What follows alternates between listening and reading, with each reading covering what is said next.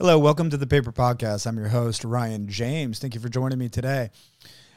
Yesterday, I got emailed a snippet from a friend, and it was a comedian in Australia that was going to different banks withdrawing cash. And every bank was asking him, why are you withdrawing this cash? And he would just give the most absurd reasons. One, he cheated on his girlfriend. He's got to go buy her gifts. Others, he's buying drugs and whatnot. And you can just see the tellers put it down and how absurd it is. But, this isn't too absurd. This happens all the time in many countries and even the U.S. itself. With BSA, you kind of got to know your customers and know what they're doing with their cash, unfortunately, whether you agree with it or not. I want to know your thoughts on what you think of this. Do you think it's absurd that, tellers are going to ask what you're doing with their cash? There are circumstances where I can think of protecting for elder abuse and things that, okay, they've never withdrawn cash. Yes, you could have that, but have it in a conversational piece and know your customer. But when I looked up, okay, the laws in Australia, really, it seems to be signified to the top banks that are asking the questions there.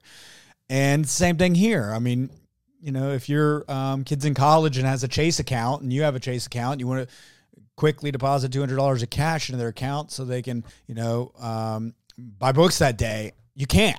I mean, it's just absurd. Why couldn't you put $100 in your son's account, your daughter's account? Is it just, I can't believe they do that. But what I think is happening out there is the big banks overkill. They're so big that they are just putting in these policies because it is easier to do policy than govern every teller they have out there in the nation and be able to handle that. And, that's just it. Yeah, it's such an invasion of privacy. You're making your money legitimately. You should be able to do what you want with it. Bankers, I want to hear thoughts. Are you asking your customers that come in and withdraw cash? Are you asking, or do you already know what they're doing with it and you're fine with it?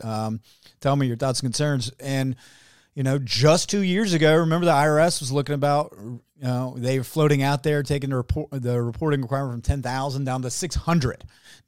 I mean, the fact that they actually thought that was a good idea for $600 to have reporting for the IRS is just absolutely absurd. But please, bankers, let me know your thoughts, concerns. What do? Are you asking your customers if they were drawing $1,000 in cash? Are you telling your tellers that you got to ask? I want to hear from you. Thanks. Have a good day.